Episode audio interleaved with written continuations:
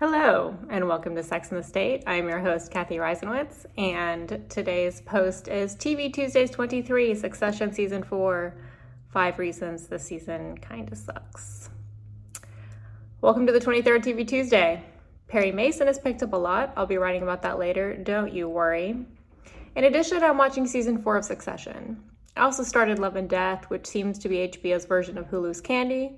Maybe it's the bumpkin in me, but I liked Candy way more. Then again, it's not really fair to compare the two since I extra already knew the story going in.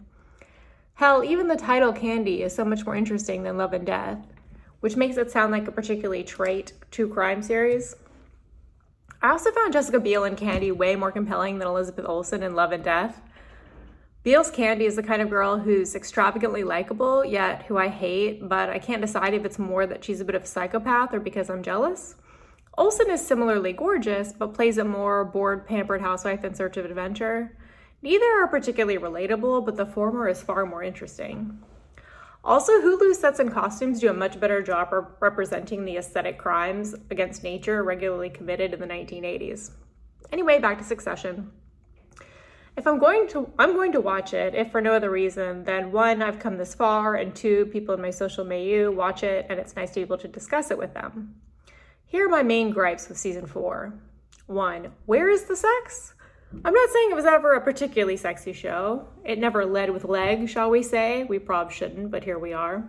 But it had its moments. Shiv and the guy working for the campaign in the car. Hell, at least the Gerri Roman situation had a titillating taboo.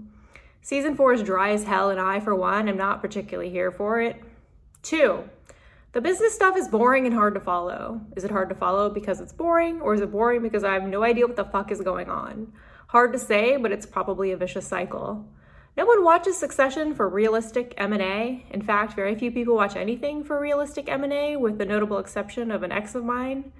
There's no excuse for it taking up this much screen time. 3. Perhaps because we're wasting so much screen time on boring, confusing M&A, there's not enough time for jokes, and the few they get in are only so-so. Four, there's not enough Gerri.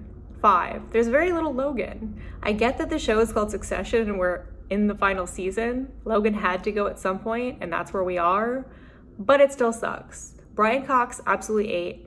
Without him, I'm hungry.